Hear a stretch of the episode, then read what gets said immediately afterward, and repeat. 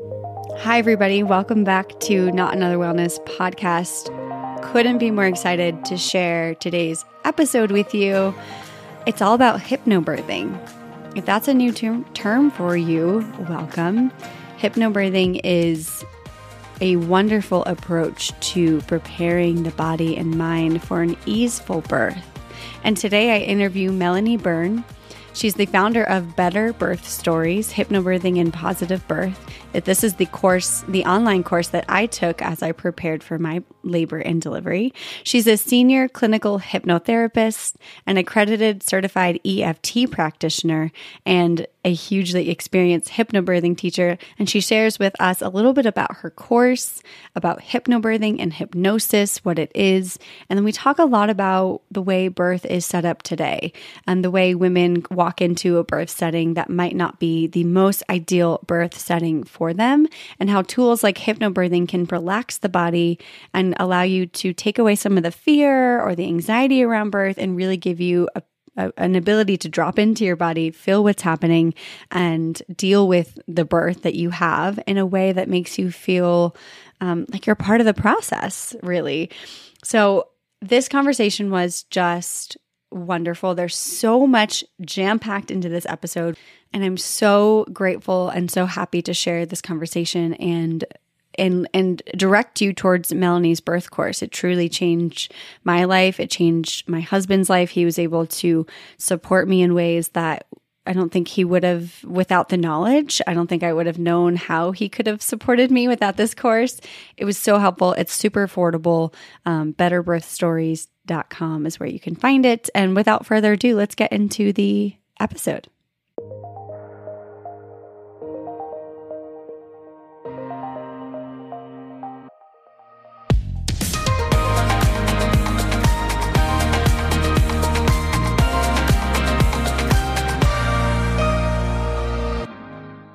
So then what I typically do, and it's been a little while, I took a break from podcasting, becoming a mom. Mm. And I actually felt like I was like, what do I talk about now? Do I talk about mom stuff? What, what was I interested before? Do, like, how do I blend the two together? But what has come back time and time again for like what I want to share is things that help me and I think could be helpful for a lot of people as you navigate going into mm. birth and for me it was just so overwhelming and and scary. I hate to use the word scary but mm. i was i had a lot of fear and i didn't know anything. Um so the one of the first people that popped into my mind was melanie and i was like adam i'm going to email melanie. Maybe she'll be interested. Um but really so just to go into like we'll just start. Just to say thank you so much for what you do. I mean i took your course at least two times full through while I was pregnant. I found it kind of later in my pregnancy. I think I was already in the third trimester. Mm. Um, and it just gave me such a sense of calm and like oh. I could be in control of my you know what what preparation I was doing in my body and gave my husband a place to feel like he could be in in in service or yeah. you know supportive in a way. I think it, it took away so many questions of what is this going to look like um, so just thank oh, you so, so, so much that's, for, that's for doing this. Thank you. And I'm glad yeah. that your husband got involved. Um, we yes. diminish the role of the birth partner. Um, and I, I mm-hmm. obviously say birth partner, not husband, because it right. could be a mum yes. or a sister or your nana or whoever you want there. But we have diminished the role of the birth partner. So I think involving them is so important. Otherwise, you know, why are we disappointed when we find our birth partner sitting in the corner of the room on their iPads or dozing right. in a chair while mum's labouring if we haven't given them any tools or skills to actually yes. get involved? Totally. So I can't, I'll share more about what we did later, but I want to just dive right in because we're going to title this show hypnobirthing and then hypnosis is something that I think is really misunderstood. I'm yeah. sure you're not, I'm sure you're familiar with that. But when I think of when I thought of hypnosis before, I thought of like the person on stage mm. who brought people up at some kind of event and then they all started like dancing like a chicken or whatever. Yeah, yeah. Oh, um, eating an apple and they've got an onion and yeah. Um right. sadly when we see that, the the kind of I mean they are great stage people. They they're great. It's great for show business. We have a lot of it on telly in the UK. Um, but what you are generally seeing is alcohol and exhibitionism. It's not hypnosis. Um, it's suggestibility, which is a part of hypnosis. But no, it's it's for the show. When we, I think it's, it's we divide up hypnosis and clinical hypnotherapy. Um, so yes. when we're doing hypnobirthing, we're, we're definitely in the realm of hypnotherapy, as opposed to that the show business side of it, which which is grim. Yes. but we've all seen the yeah, shows. we've all seen the shows, clucking like chickens, and yeah. Yes. So when I think people put the two together, they're like, okay, hypnosis and birthing. Like, why would that be something that's valuable? And I'd love for you to just, you know, b- break those yeah. apart for us. it's really interesting because when I started, it was very much hypnosis for childbirth. And we were very much using hypnosis as a tool to reduce painful sensations during labor and to give confidence. Um, I was also seeing people for birth trauma because I work in trauma and um, with people who have post traumatic stress disorder. So it was a tool to make someone give them the ability to move through labor confidently and to reduce any uncomfortable sensations they might be feeling. That that's where we were at. Um, hypnobirthing really came about because what we noticed was it's not just about the sensations. It's not just about the confidence. It's about being able to understand birth and the birth landscape and how the birth landscape is going to affect what's going on in your head and how what's going on in your head is going to be affecting what's going on in your body and what's going on in your body is going to be affecting the birth landscape and what's going on with people around you and and it's that interconnectedness that tends to path the way for a really great birth or a really awful one um, mm-hmm. so hypnobirthing came about utilizing that that wonderful section of hypnosis of hypnotherapy where we give confidence and we give the great mindset for going into birth and we give the skills to be able to focus and to consider how we're feeling as we go through birth and through labor and out the other side. But then it also gives the opportunity to learn a little bit about the belief systems of the people in your birth landscape and how that's going to affect your birth because more and more now, I'd say sort of eight times out of 10, if there's a bad birth taking place, it's because the birthing person didn't truly understand how that system they were going into worked.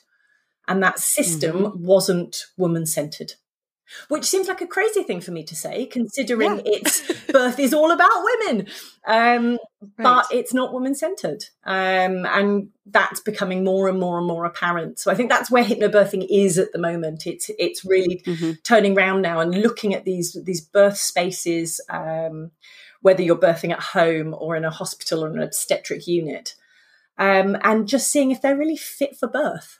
Um, so that's really about hypnobirthing. I, I often say it's, it is a study of three spaces. You know, what's going on in your head, because that's going to affect everything. What's going on in your body? Mm-hmm. What do you know about birth? How is your baby? What's it up to? And then where are you birthing? Because where you birth will, we know, have an effect on the type of birth you have and potentially the experience mm-hmm. of birth you have. Absolutely. And one of the things that was so powerful for me to learn through your course was just when you broke it down to say like we're mammals. Mm. here's how other mammals birth. Here's some of the settings. Here's some of the body language you'll see in an animal who is not overthinking anything mm. is just reacting to what's happening allowing what it what is going on in their body to happen versus the way we see birth portrayed on TV and maybe like for me that was some of my only insight ahead of time to birth was like coaching from doctors, uh-huh. being told what to do. It's kind of the opposite. Oh, and just like breaking it down like that, I was like, this makes so it's much funny, sense. It? It's like a curtain. you just open the curtain and go, oh, we're mammals. And that's really important to understand. We are mammals. But we've lived in a society that went through well, even Victorian times, you know, how women were perceived to be, how women were meant to behave. We weren't meant to be animalistic. We weren't meant to be mammals. We were women and we were ladies and we were meant to behave in a certain way. And I think we have this huge hangover in maternity services.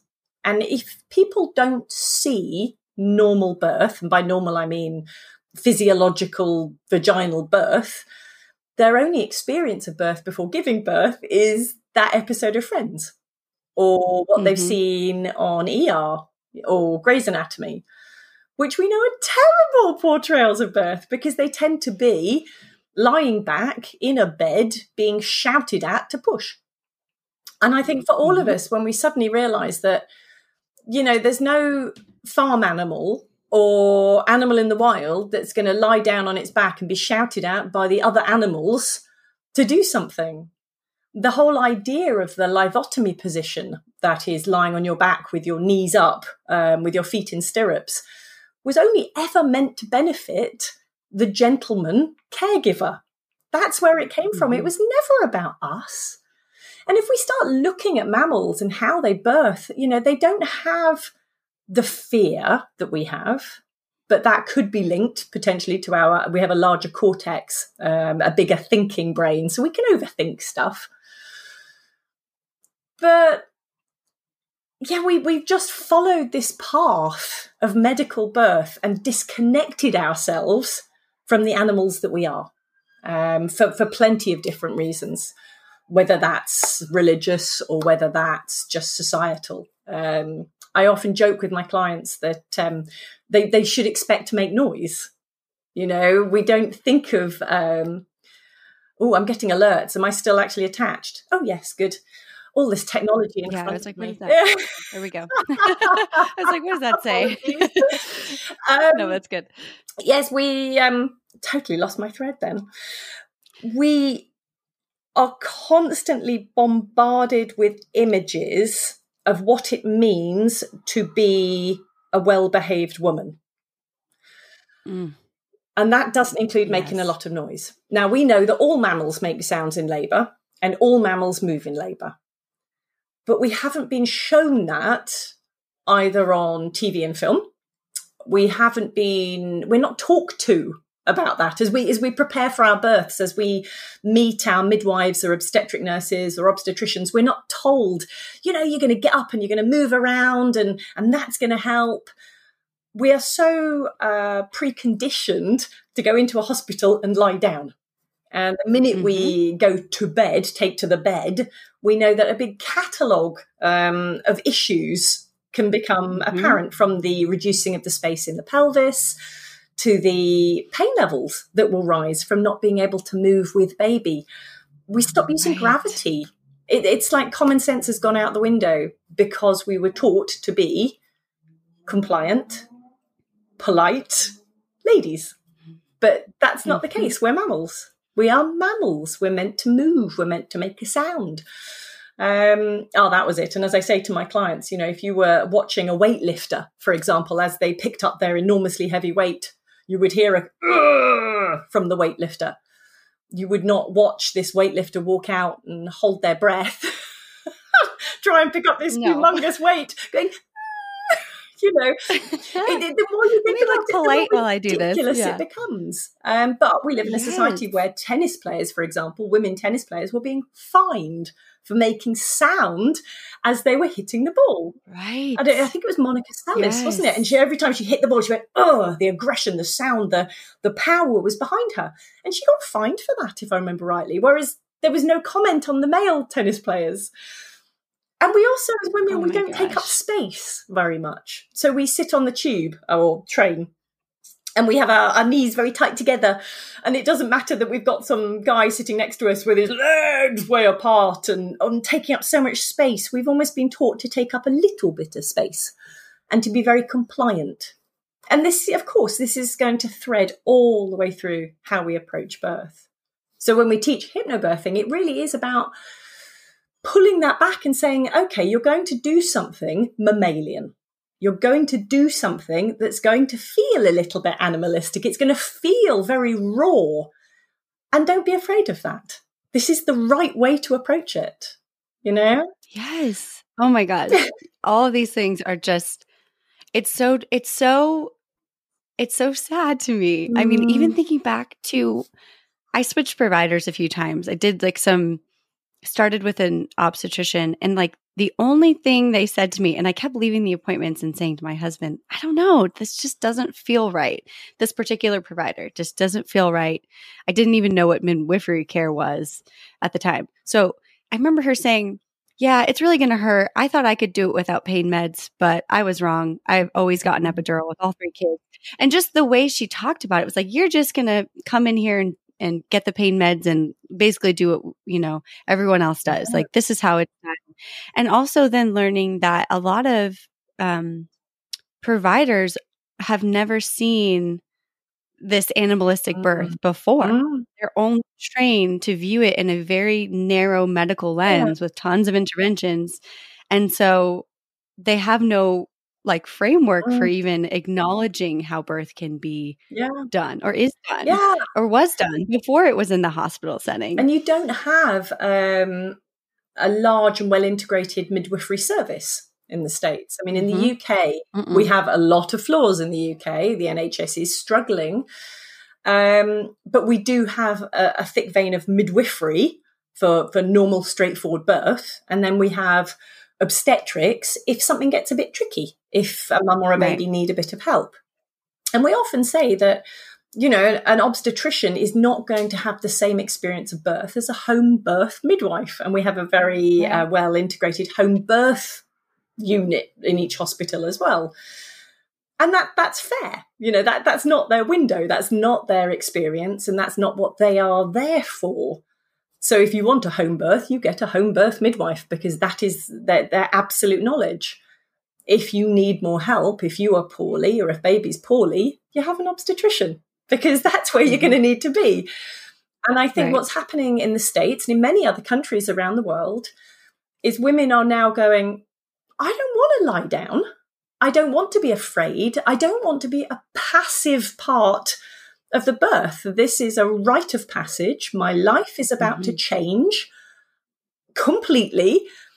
This is, is a big experience for me. And it, you know, any life changing experience, you expect to be pretty dramatic and quite big and joyful. And I think what we've done to women is we've said, lie down, be passive, We'll take all the feeling away. We'll do it for you. Here's your baby. Mm-hmm. And I do wonder if that that entry into motherhood, yes, it hasn't been arduous. Um, it hasn't been hard uh, or maybe t- taken a very long time. I mean, I'm not going to diminish C sections in any way, shape, or form. I've had one. Um, but we've taken something really vital away from women um, in very much the way I think that we took away our menarche, you know, when you start your periods. And we diminished that mm-hmm. for women as well, didn't we? We made it a little bit under the counter. Yes. I remember, you know, when I, I'm 50 now, when I got my first period, uh, my period products were called sanitary products because obviously I was dirty somehow. And they were given to me by the shop in a little brown paper bag. So you know, me with my brown paper bag and the boozer with his brown paper bag round his bottle of booze. You know, and so we removed the first rite of passage, which was our entry into womanhood and the start of that journey. So in a way, it makes sense that we then removed the next rite of passage, which was oh the you know into motherhood. So maybe I overthink these things. I, I wonder if I do sometimes. But no, I've never. We've stripped back what it means to be a woman because the system at play was male run. And the hospital system is a technocratic system. It views the body as a machine. And what we're doing with hypnobirthing is we're saying the body isn't disconnected. It's not, you know, when Descartes said the mind and the body weren't connected, he was wrong. We know this from uh, modern neuroscience and what we refer to as mind body medicine. What you think has physical effects on your body. Um, and that rite of passage of going from not being a mum, not being a parent, into being a parent should be big. It, it shouldn't mm. be just washed away with a sterile cloth. It's it's about this this yeah. path that we take. And as long as the path, you know, the people surrounding you and caring for you respect you, you are informed, you feel safe, you feel loved, then that journey to motherhood can be absolutely remarkable, can be wonderful. And you get that euphoric sense and women feeling uh, held and cared for and loved by their community as they move into another stage of their lives. Um, unfortunately, that's just not happening for everyone, whether that's in the UK or in the US or wherever. You know, we're not looking after mums. We're not seeing this as a rite of passage. It's almost becoming a, a tick box um, or uh, an insurance claim. yes. Mm. Oh my gosh. An insurance claim for sure. just looking at what it costs to give birth in a hospital setting is just. It's shocking. It's not um, fair. It's not fair, the system that you have to play with. I mean, we have um, the Facebook group, and that is global mm-hmm. because of the online course. Um, and we have faults with our NHS. I mean, I'm not going to sing it's, I mean, I love it. We have um, free at the point of use healthcare, uh, which is an amazing, positive, wonderful thing. But even it has been falling down. We've had some big scandals recently. But it breaks my heart when someone is posting in the room saying, I will only get six weeks off from work. I, mm. you know, I'm on my knees. I can't possibly stop working now um, what do I do? And and you know it's so hard, and it, and I do ban anyone from the UK from going. Oh, bad luck, we've got an NHS because you know that's rubbish, right? Um, but again, it's just these countries are not looking after women. They're not looking after families. We've become maybe so twisted in our logic of who's responsible for whatever you know it's everyone out for themselves. But that that saying works particularly well for men. It's every man out for himself. The women are kind of the ones that have to take on a lot of emotional and physical burdens but without societal support. Support yeah. I mean i remember before my maternity leave someone at work saying to me oh my gosh you're going to be gone for 3 months? Like and i remember thinking that's a long time. Like what am i going to do? And I don't even remember that time that I took off and it was not a vacation. Like there's no there's it just is so much like from what you're saying it's so misunderstood. It's like mm. misunderstood. It's misrepresented and then you have women going into it kind of blind with the, only the images they've seen on TV mm-hmm. with maybe providers that aren't necessarily talking about supporting them. Mm-hmm. So what what else is going to happen? Mm-hmm. But they're going to go in unprepared, mm-hmm. scared mm-hmm and just saying, you know what, I trust this medical provider. Mm-hmm. Just get this baby out, and that's that's fa- fine. And, and, you know, but that doesn't have to be. And there's people that want more yeah. from that experience. Yeah. Um, and there's some people that don't know that they might want more too. And so there's two you know, two sides. When I'm working in birth trauma, that is the big line. You don't know what you didn't know, or you didn't. You know, you don't know what you don't know. When you tumble out the other side, and plenty of women have great births even if they don't prepare. I mean, we have to be aware of that. Yeah. But yeah. for many, as they tumble out the other side and suddenly go, why didn't I know about this?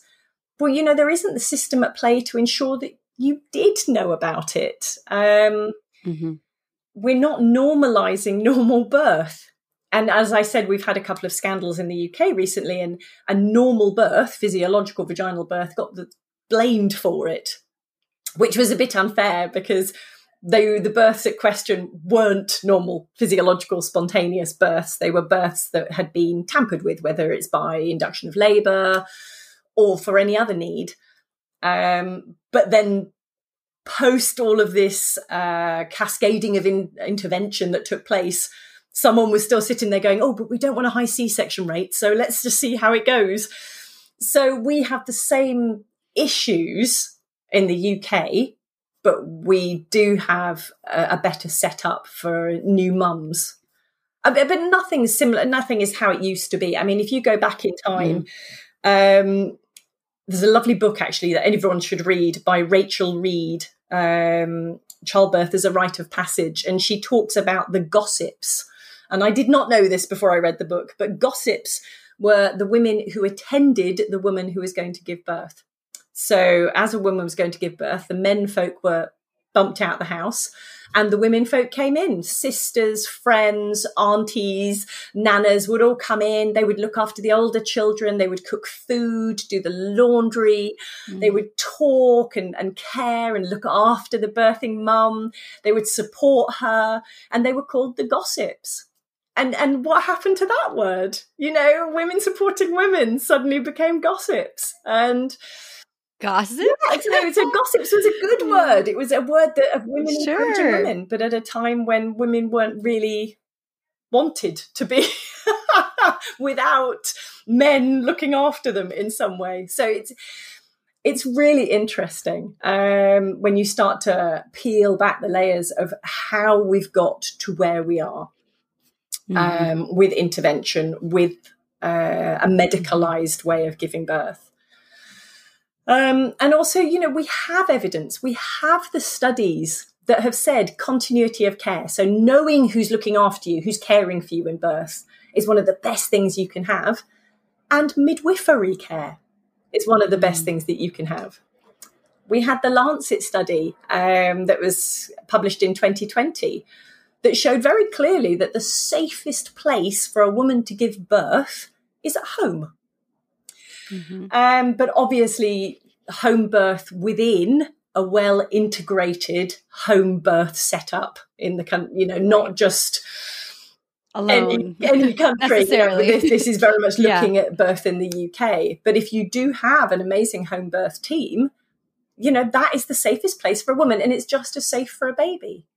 But we've been mm-hmm. told it's it's so ingrained in us that safety is hospital Mm-hmm. And safety in childbirth is obstetrics and medical mm-hmm. care.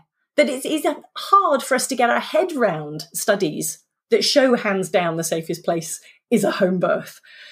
Mm-hmm. Um, and it, you know, with that idea that that medicine knows best, and and I promise you, in a lot of situations, medicine will know best. This is, you know, if you've got preeclampsia, please go to hospital to give birth. That was me. Exactly. And you know, yeah. You and there's sometimes the safest yeah. place for you. Um, so yep. it's never a case of just yep. saying everyone should home birth, everyone should midwife. Mm-hmm. Um, that's not going to be appropriate for everyone. However, we do have issues with things such as post term birth, induction of labor, mm-hmm. where the evidence isn't clear, um, where the evidence for inducing everyone at a set date isn't good and yet we still do it. But it's become so culturally accepted, so a part of our psyche that everyone believes that it's very dangerous for someone to go on carrying their baby 42 weeks, 43 weeks. Past their due date, yeah. which is which we feel is like, oh, I'm late now. I'm one day past my due date. Baby's late. Baby's not ever late. Baby's on time whenever they. Yeah. right. And also we, we yeah. dates. So, and this drives me crazy. Mm. And I've mm. started saying this in my group courses, you know, do you know when you conceived your baby? Because it's surprising the amount of people go, yeah, we know exactly when that baby was conceived. And then I'll say, okay, do your dates match up with the dates you were given from your scan? And they never do. They never do. You know, we have a scan at 12 weeks. And again, sometimes they change the 20 week scan and they alter the dates then, even though you could be looking at size of baby, size of person, as opposed to the idea of how many weeks of growth. And we alter the date. So you can have a woman that, that knows she is currently 33 weeks, suddenly being told she's 34 weeks. But it's so culturally ingrained that medicine, that this is the correct thing, that they'll believe it. And that might be mm-hmm. absolutely mm-hmm. fine. But if she's gone over that point of mm. due date, then she's over it by a week, then well, the pressure starts to come. Yes. And then we start bringing When's in things like induction of labour that we have normalised so oh, powerfully that women don't even know to question it, don't even know to go to no. the evidence. Um, no it's just so frustrating. I mean, there are some remarkable people out there writing about birth, blogging about birth, looking at studies. You know, you've got Dr. Sara Wickham, you've got Rachel Reed. These women are mighty in their work and their output, but not, you know, not everyone knows to access them. No, and you don't know right. what you don't know. Um, if your birth book is just telling you that your baby is the size of a tomato, your baby's the size of a melon, you know, it's missing the opportunity perhaps to be asking you, have you been learning any breathing or relaxation techniques? Have you hmm. looked at due dates? Have you toured your hospital or have you considered a home birth? Or, you know, we're, we're do you know your options? I feel like you know, making women just you know it's pink bows and, and your baby's a melon. Oh Not oh have you really looked at, at, this experience you're hoping to have, and are you now mm-hmm. putting the building blocks in place to try and stack the odds in your favor of having this positive birth experience? Right. And you know, one of my yeah, I was going to say that might be for you. A positive birth might be choosing an epidural in a hospital right totally and giving birth in a pool at home it's but if you don't read right. about all of those options and understand the pros and cons yeah. you're not going to make a great decision and I've been seeing this thing going around where on social media about people shunning women come for coming in with a birth plan, for coming oh. in with birth preferences, oh. for coming in saying, "Here's how I like this to go." And I, I, there was literally a letter being passed around from an an obstetrician group in New York to their patients saying, We understand the birth plan. They kind of called it like trendy, but here's why it's not helpful for us, uh, basically. And here's why we don't support it because we want, you know, a healthy baby and healthy mom. That's the outcome. That's not fair. Mm. Like there's so many steps along the way that are lost by just saying we just want a healthy baby, healthy mom. Of course we mm. do. But that's our that's, basic. Of level. course we do. You know,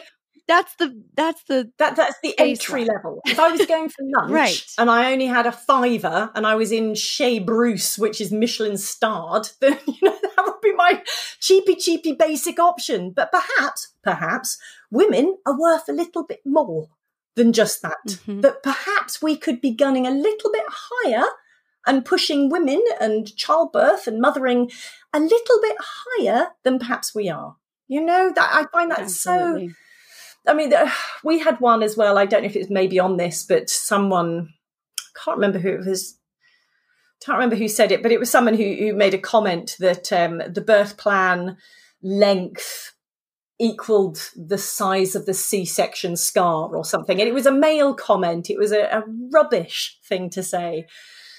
Um, yeah, I suppose if there was a criticism to be made about birth plans, perhaps the women originally making the birth plans were putting down their wants, but having not done any research about the pros mm. and cons of everything. Perhaps. But here's the deal with a birth plan. Um, I've even heard hypnobirthing teachers saying their birth preferences. I'm like, well, look, you know, I can plan my weekend. Um, I plan my career. I can plan which schools the kids are going to. Um, I can plan the summer holidays. Now, look, none of my plans might come to fruition. And I'm old enough now to get to grips with the fact that everything I want in life might not come good. I can take that on the chin now. But if I don't set my intention, I'm drifting. I often say to people, it's a little bit like I want to do a side return. Mean, you probably don't have side returns, do you? It's where we level up our kitchen. It's a, everyone does them on old Victorian houses. How about a loft extension? I'm going to do an extension on my house uh, I'm going to have the builder in and I'm going to say to the builder, I want an extension. Okay, thanks. And that's it. And I'm going to leave the builder to do everything. Now, look, there's a good chance that that builder might do a great job for me. He might, his builder, but he doesn't know what I want. You know, it's, it's not my extension then. I've got to live with it afterwards from then on. And if it's not done to meet my specifications, well, that's not going to work for me, is it? Now, look, if he starts digging up a trench outside my house and finds out my entire house is, is sliding down the hill, or I've got dry rot, or I've got any other issue, well, that's in my contingencies. I'm not going to lose my mind that that is there. You know, I have insurance and contingencies, and I can work around that with that new piece of information.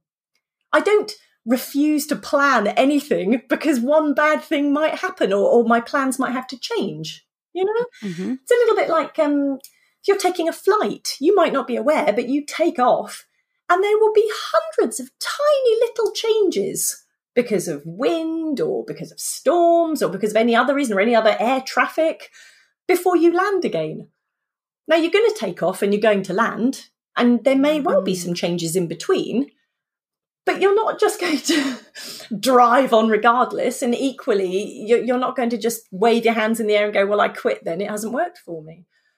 Um, just even as you said it, you know, this doesn't work for us because you're just like, sorry, who's giving birth? You know, whose experience yeah. is this? You know, I hate to say it, and, and maybe an obstetrician, midwife, obstetric nurse may totally disagree with me, but there's a good chance they're not going to remember you. All right?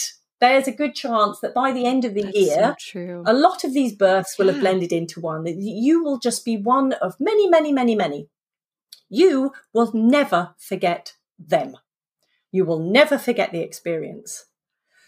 And when these two thought processes meet, there can be a little bit of, oh, for goodness sake, just get do it. I've seen women give yes. birth all the time.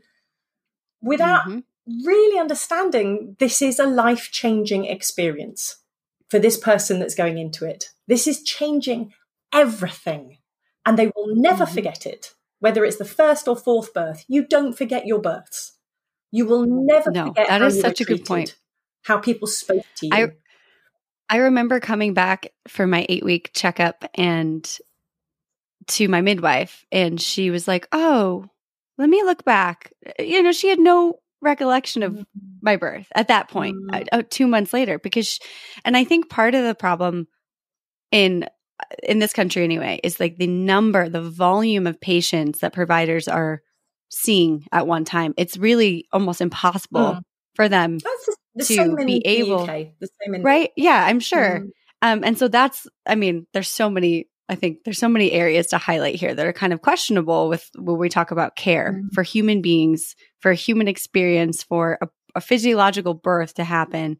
There's so many elements that just seem to be it's not as thoughtful mm. as they could be. But one of them, I think, could be the number of patients that these these doctors or providers or midwives are have to see based on their practice but that's mm. just that's just a side note. Um but back to your course. So i mean there's so much here. Like we could spend hours and i love this topic so much because i was so unaware myself and so the point of having you here is just to open this door. And if if this at all speaks like sparks a curiosity in someone oh i've never thought about this you know i'm i'm pregnant or i want to be mm-hmm. pregnant but i've never thought here's there is so much out there that you uh, you have to find yourself mm-hmm. because it's not in the mainstream but one of the most incredible parts of the hypnobirthing course that you taught for me was it was it was a diagram it was fear mm. tension pain and so birth aside in life that has been one of the most helpful tips. Like the other day I pinched my finger in in something that I was I forget what it was.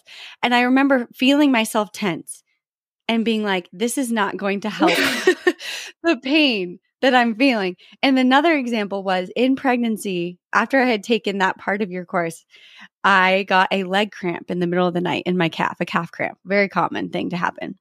And my reaction was to go, ow, ow, ow, ow, ow, I got a cramp, I got a cramp, I got a cramp, you know, focus on the cramp, ow, mm. ow, ow. And instead I went, can I just breathe here?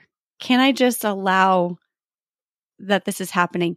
And I swear to you, in almost instantly, that cramp went from, you know, being like a, an eight on the pain mm. scale where I wanted to scream to just dissipating. It just was like, I didn't fight it. I didn't give it too much of my energy. Mm-hmm. I just kind of let it go and the pain diminished. And so for me, the point of preparation was like, for someone like me, I like to learn. I like to know what's happening. I like to be prepared as much as I can for any outcome mm. because I just like knowledge. I like to learn. I want to understand. And that little tidbit of information has helped me in so many parts of my oh, life. It helped me in my birth. It just just like little things like that, like that you have probably gone your whole life not really understanding the connection mm-hmm. between pain and how your body is responding to pain or how your mind is uh-huh. thinking about the pain. Uh, so that was so helpful and oh. I don't know, I just think I just think there's so much benefit from a course for birth of hypnobirthing but just to just to take all that away and just understand the relationship between your body and your experience or your thoughts and your experience and how that carries in well beyond what happens in birth. It can carry into nursing. I remember mm-hmm. feeling a lot of sensations trying to breastfeed, a lot of guilt, a lot of thoughts are coming up. I, I, you know, a lot of and just being like there's a, there's a surrender that can happen to give me some kind of peace. and I need to find that. I need to channel that. Um yeah, I mean the fear tension pain cycle such an interesting one, isn't it? You know, if you are scared, if you are rigid with fear, you're holding all your muscles tense, you're not really allowing your body to do the job it's meant to do. So, and you're probably not breathing very well. When we get very fearful, we breathe very differently. And that sets off a whole load of things going on between our brain and our body and the autonomic nervous system. So if we can just look at that, you know, if we remove fear, I mean, it's, it's fine to be scared.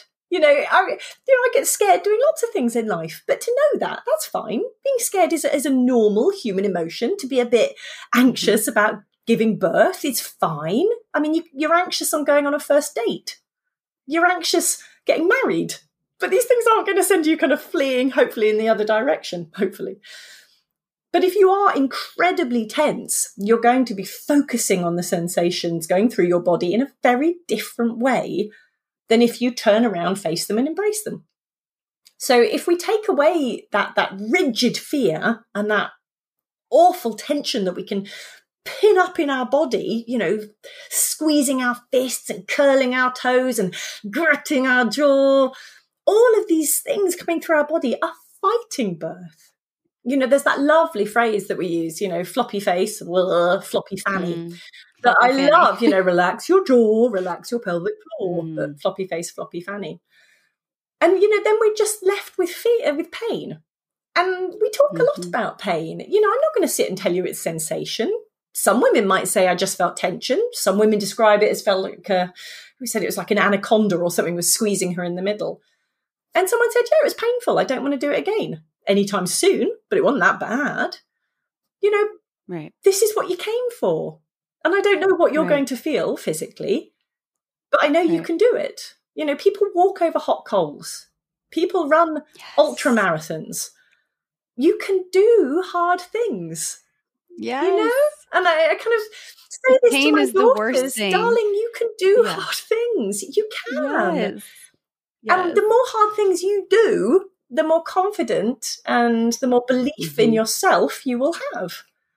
And I think when we're going to step mm-hmm. into motherhood, when we've taken that 180 degree turn, to be able to step with that confidence that you know you can do, you know, you can do hard things. Yes, it might have felt absolutely mighty. Yes, those surges might have knocked you on your ass. But you know what? Those were good surges and your body was doing something remarkable, amazing. And there was a purpose behind there them. Is. I think it's, that's it's something I learned from you. It's, yes. it's never, it's not someone just jabbing you with something sharp. Right. You know, there is a, a productive flow, a sense of journeying to this. Now, I'm going to put mm-hmm. a huge caveat in there and just remind that I'm talking about physiological birth here. Um, I'm not talking mm-hmm. about induced birth. You know, there is no denying it. If you have had an induction with a synthetic form of oxytocin, it's going to be more painful. And that's not being being mean or anti-induction of labour. It's just how our systems work. A synthetic form of oxytocin doesn't cross the blood-brain barrier. So it's not giving the message to release all your endorphins or your your body's morphine that then is what's there to make birth manageable. So when people talk about, uh, we see more epidural use, epidural analgesia for induced birth, and that's completely un- understandable because it is mighty. And there are plenty of women that do have an induction and decide not to do an epidural and, and manage to go through with just their hypnobirthing skills, their breathing, their visualizations. But, you know, I, I doff my cap to them because that is hard work. It's a different birth, induced birth, to a physiological birth. And that's a conversation that we have to have as well because we're not saying that yeah. to women. We're telling no. women to have an induction, but we're not saying, okay, everything you learned about physiological right. birth is kind of going out the window now because mm-hmm. something different is going to be happening in in how this is going the form and the shape of your labor is going to be very different so let's talk about this new path that you're going to be taking instead we, yes. we give all the drugs and i feel that we throw these women to the lions um, yeah, well, it's like one intervention leads to another, yeah. which leads to another. It's like it's kind of this snowball effect. It happened to me, and I'll say like the course that you have um, just to like talk touch more on it, what the offerings are so you do a full training and then there's these there's hypnosis self hypnosis recordings mm-hmm. which are basically just meditations i think that meditation. can be intimidating Hypnosis, yeah don't you know yeah but i think people are like intimidated no yeah. you're it's a visualization and it's so powerful oh, and there's partner scripts like before i would go to bed my partner was reading me the scripts oh, um, and i would just fall into sleep. And then, you know, my birth wasn't became an, an emergency kind of situation with with um the preeclampsia like you mentioned mm. and, and, I'll probably do a separate episode mm. on like mm. what even that means. And we were I remember after a couple days with the visualizations with um the recordings with the scripts we were like we're rocking this. We were like so like we're doing this. But um there was a part of me that was feeling, and I'm so, I feel so validated in my experience for you sharing that, that felt, there was a part of my brain was like, this doesn't feel natural mm. though. Mm.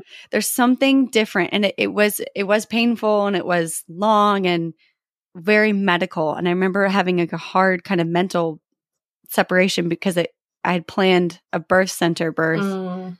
without any kind of interventions. And then to your point, like there was a there's a time and a place for medicine yeah. and if my life was in danger that was the safest yeah. place for me to be although I had a really hard time with that. Yeah.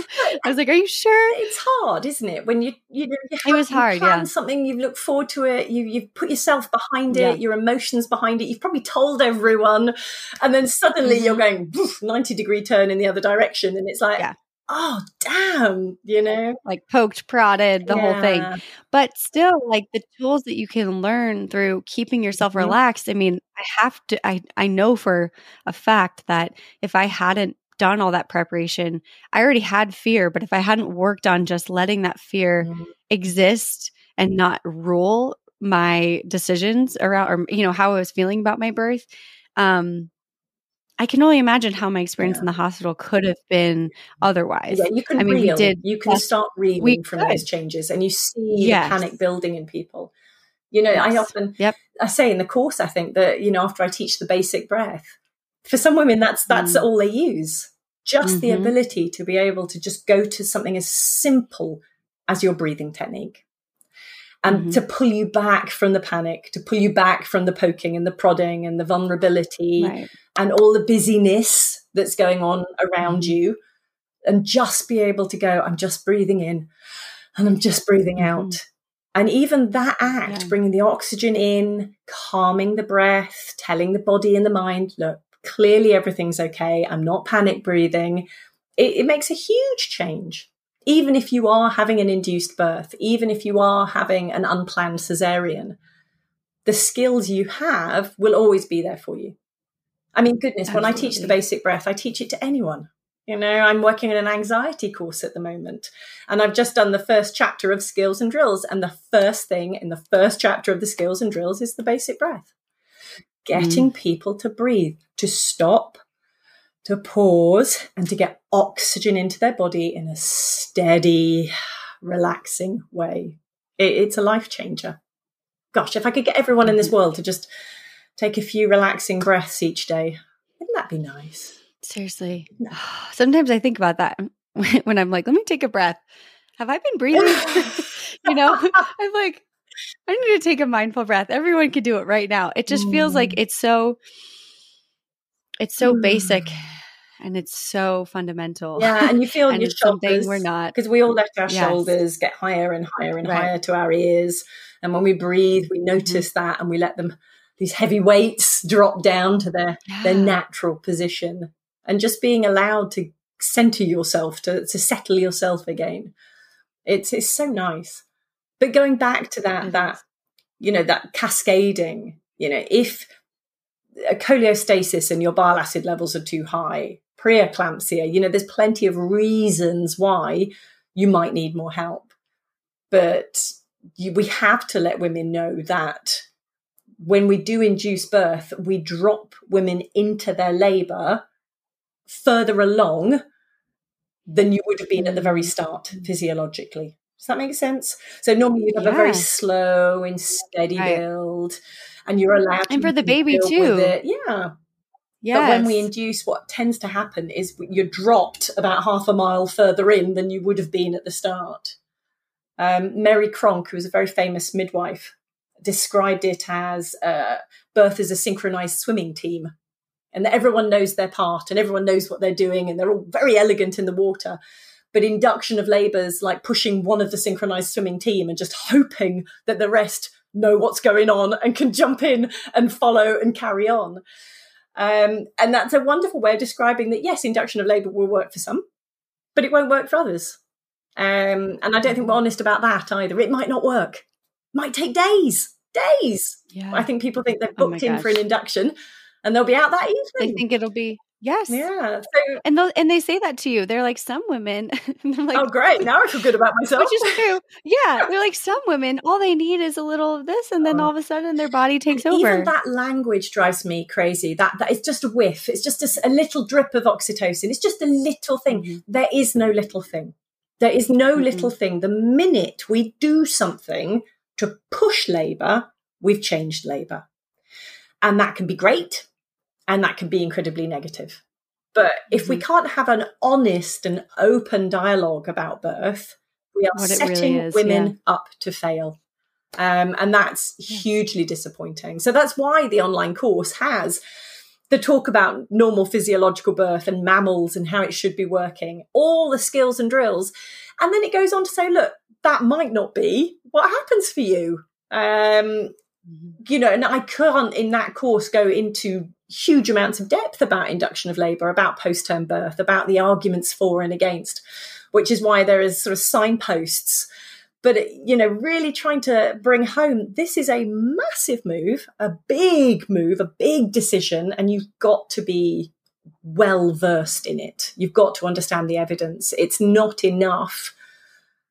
I don't believe it's not enough to just go, yes, yes, okay, you know, even if it is really important, you want to go, yes, okay, what reading have you got?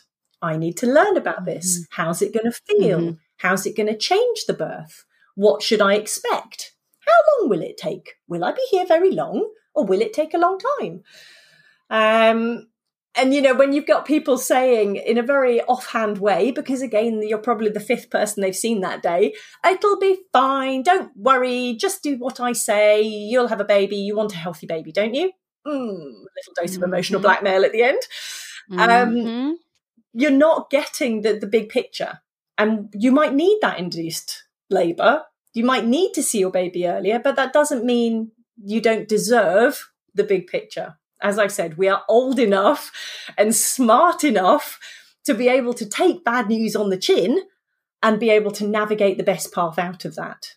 I think that's fair. When we we're diminishing women in birth too much, which is crazy considering everyone on this earth came out of a woman. Everyone. Think about that all the time. it's kind of, oh, don't make a fuss. You know, it's not a big yeah. deal it's funny that, isn't it? You know, and I, I can only assume, and I, I am going to sound like a raging feminist because I am. I can only assume because we've we've lived in a very um, paternalistic society for quite a few hundreds of years now. Uh, that hasn't really centered women in dialogue. We know this. We know this from crash test dummies to aspirin doses. Women have not really been considered. So bringing women to the fore. I know it surprises people to think that something that women do, giving birth, hasn't actually been centered with women in mind. It sounds mad, but unfortunately, it's true to a certain degree. Yeah. Mm. And I like to think it that it's changing. I feel like I think so. There's so much information. I, like even talking to my mother about her I don't think anyone had asked my mother her birth story mm. or my I mm. remember sitting with my mother and her her sister, my aunt, and I asked them both like, "Oh, like would you share birth stories?" And I could feel there was so much in there that they never really shared or felt like it was mm-hmm. i think to your point it was just women give birth that's what they do mm-hmm. and here's what you do you go to the hospital and this is what happens and then they there's episiotomies and they use forceps and i found out that my mother and my aunt had these I just was sitting there like, you had what done? They did what to you? Yeah. And they were just like, yeah. And that's just the way it is, I think. And it doesn't have to be. And there's, there's, I'm just so grateful for courses like yours that just bring you right into like, let's talk about this. Uh-huh. Like, this is not just you walk to the hospital, have your baby come home, mm-hmm. no big deal. It does, it's going to be a big deal no matter how mm-hmm. it goes down because it's a big deal to, mm-hmm. to birth a human being. Yeah. Um, and let's let's not just walk in passively um, to this type of event. Yeah. Let's go in as prepared as we can. I like to, eh, you know, because of what happened with me, like, let's talk more about inductions yeah. and what that yeah. could look like. Let's talk about cesareans. That might not be what you want. And we're not going to at all manifest something that you don't want. But the reality is that that might happen.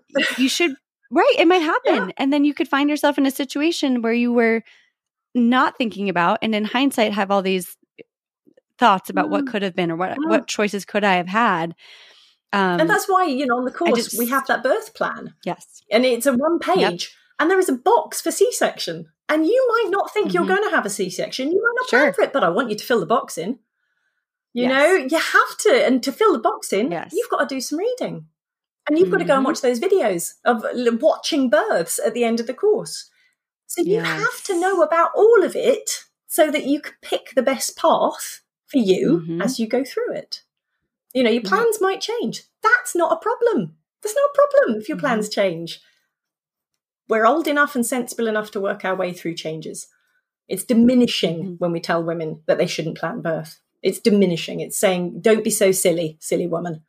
And I find that yes. very offensive. Very offensive. Um, yeah. oh my gosh. I'm so grateful for this discussion and to pass this on to people and just plant the seed of like, yeah. you know, because I know everyone's different and I know people that have gone into birth unplanned and had a wonderful mm. experience.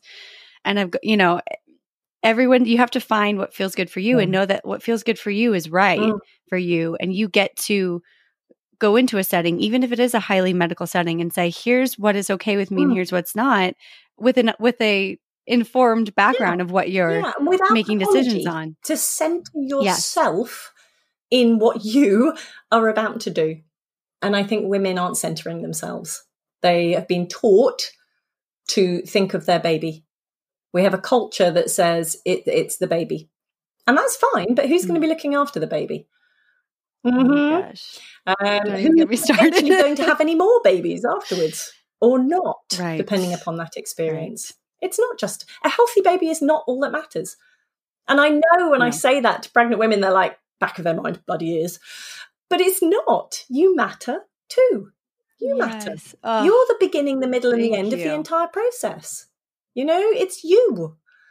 You sign on the dotted line, no one else. Mm-hmm. So, you know, to center mm. women back into this experience and their birth partners, to bring their birth partners into what is an amazing, crazy, joyous, scary, wonderful journey and make sure that they are, you know, integral to that birth because they need to be. They need to be the gossips. but you know, I want to bring back the gossips. I want to bring back gossips. That. I need more gossips in my life. I mean, I'm like, can everyone just come over and oh my goodness, and it, even our gossips have become wonderful. passive and lazy. They come around and expect you to go in the kitchen and make them cups of tea and give them cake and they hold the baby. No, no, no. The yeah. role of the gossip is to do your laundry and, and make your coffee and and mm-hmm. you know keep an eye on baby while you shower, but do all the boring mm-hmm. stuff that you don't really need to do while you sit with your mum bun in your bed learning how to right. there's a whole thing of like well i feel fine. It's like that doesn't matter. Like, this is a time where there should be mandatory rest. Mm-hmm. doesn't matter how good you feel. Mm-hmm. your body has done a lot. Yes. you've you've been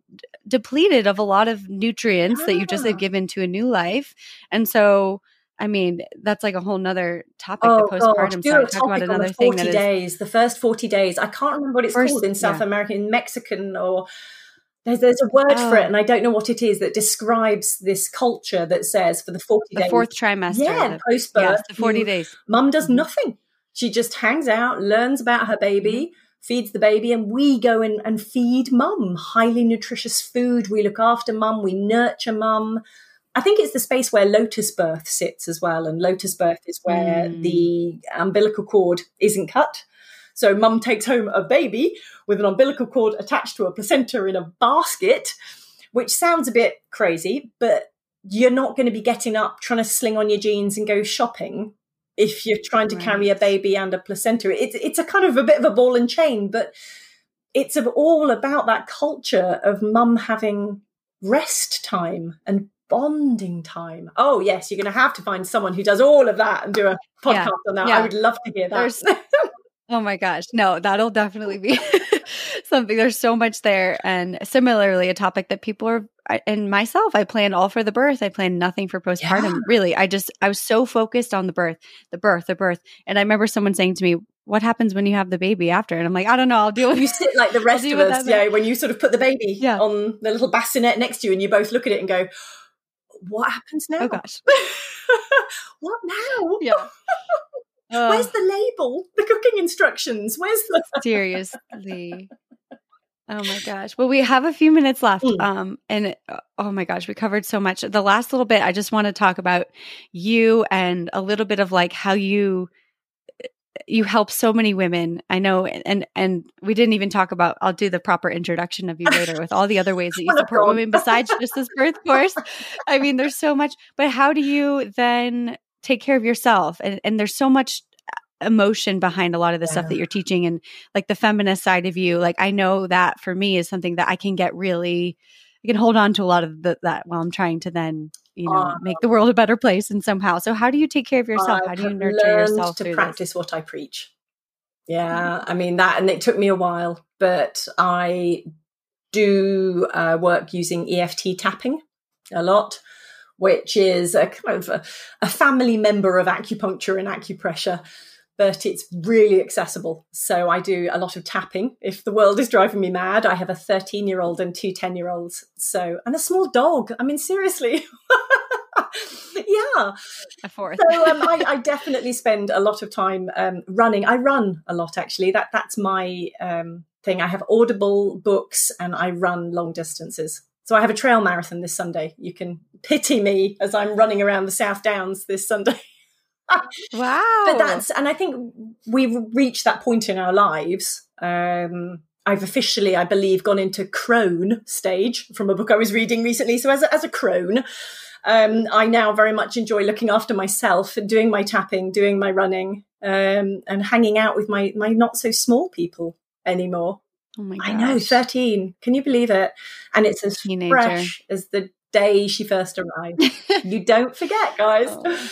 Um, but yes, so I can highly extol the virtues of using EFT tapping and running long distance. Put your trainers on. Mm-hmm. Keeps so mm-hmm. many mums I know sane running. Mm-hmm. I, yoga, my mind's too busy. Running, I'm just going, ah, I'm dying. Ah, it's so tiring. Ah, when can I stop? that's wonderful. Um, and that's so important too, just to share the things mm. that, like, you know, we can help as mothers to so much of the focus is on parent mothering mm. your kids and parenting mm. and being there for them um, but we know that being there for ourselves and sometimes in the early days i will say i feel like i have a one and a half year old i feel like i'm still oh, you're right in the thick right of the, the hate yeah um but just i have started getting childcare and so i'm the point of this is filling the mother up, supporting yeah. the mother um, or the, the birthing person, the, the person who is giving a lot at whatever stage you are in life, if, if it's parenting, um, just realizing how important it is to find the things that keep you whole mm. and that's going to keep your family whole. Um, and the letting I think that's go. so worth. You know, from the minute you give birth, the letting go starts. And I've been thinking a lot about this you know, and it's letting go to hand over to someone else or letting go physically mm. to, to give birth, letting go to school, letting go for sleepovers, letting go for university. And there you are again. So if you haven't looked after yourself mm. during that journey, when they've all gone oh, off, oh, it's going to be a very empty space in your body and mind. So remembering that with each letting go that you're doing, you've got to fill a little bit in again as well so that yes. you know you don't lose yourself on the journey you know And when you become a menopausal old well crone said. like me, you know, you can. You've got lots of other things going on. What book is this that talks about stages oh, of life? Do you know what? It's actually it was in the book I mentioned earlier. The um, childbirth is the rite of passage. So I referenced oh, that book wonderful. so many times today with the gossips and the crone. Mm-hmm. that tickled me pink. But um, you know, it's it's about these journeys. And you know, my rite of passage now will be menopause. So it's really interesting, mm-hmm. and and being able to see that journey through puberty, that journey into mothering, that journey from mothering mm-hmm. into a whole different part of your life, and and to be able to yeah center yourself through that. You know, looking after ourselves is so vital. I love the fact that you're doing this podcast. You know, looking at women, centering women, discussing our issues and problems mm-hmm. in a mm-hmm. world that that doesn't really give us much stage time, airtime. No. Mm. Airtime. I know. It's so it's so true. And I hope to just be a little bit of change in that and like just be pushing the wave and pushing mm. people towards you because I, I didn't mention this, but I found your course to be so attainable financially as well. We were not in a place when I was pregnant. Um, there was another course option that was hundreds of dollars, and I was so I wanted to mm. you know, I wanted the knowledge. I, and then I found your course and then I, I shared it with everyone. I was like, this is, I mean, for what you charge for it. I mean, it, it was, it was just the perfect, it's so accessible because you do it that way. Oh, I'm so glad um, you said that because it was the first online course I've made and I'm building one for anxiety yeah. And I'm going to try and sculpture one together for birth trauma. And I think, oh my gosh, perhaps if, if, COVID taught us anything, I'll take it. I'll send yeah. them over. Um, but if COVID taught us anything, it taught us that we are able to learn remotely when perhaps we mm-hmm. thought we weren't, and that mm-hmm. you know we don't have hugely deep pockets at the moment. So no. being able to do all of these things at a more reasonable outlay, especially when you've got you're having a baby, my goodness, there's so many other things you're going to need um, mm. without trying to bankrupt yourself in the process. And learning in your yeah. own time is quite nice as well, isn't it? Being able mm-hmm. to just go, being able well, to retake now, you know? Yeah. And I was like, I retook it. You're able to take. I just logged in now. I still have access to it, yeah. you know, for the next yeah. Baby, if if that's a thing. Um. So yeah, thank you so much. I, I will wrap up oh, here you. with all this information um, and sending people your way. So I just want to share um, where people can find you. I know you have a little bit of a social media presence too. So if you would share. Dreadful at social media, but I do have a little presence. yes. And the group was on Facebook too that you get involved in um, through taking the course was wonderful. I love our Facebook group. I think out of I'm not a, a huge fan of Facebook, but I think our little piece that we've we've carved for ourselves is actually mm-hmm. a really lovely place to be, isn't it? And you posted directly back to my comment. I remember this too. You're so active on there, which it just makes it feel so personal. Like, um, you know, you're really involved and it just, it, it feels like, oh, it, it just makes such a difference. I remember posting, you know, my story, like my birth totally didn't go the way I planned at all, but like I felt more prepared than if I hadn't been trained to kind of visualize myself walking down the stairs to the beach. Uh, and you wrote back and, and uh, so I just thank you. Oh, thank you so much is what I'm lovely. trying to say. Thank you. You've been so welcoming and, and it's been an absolute pleasure to talk to you. I'm going to go and have to listen to all of the other podcasts now. well, this is starting a new leaf. So, like from you on, it's going to be um, some birth, more birth focus, mm. and I mm. can't wait to dive into just some more, many more of these topics. Oh, and, how wonderful! Thank you so much. Pleasure.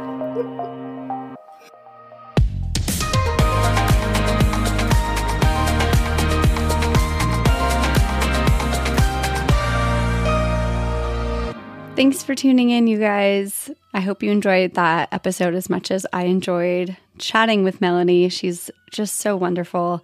And please share this podcast with anybody that you know who is currently pregnant or maybe wanting to become pregnant and spread the word about hypnobirthing. I think it's super impactful for people. It was for me.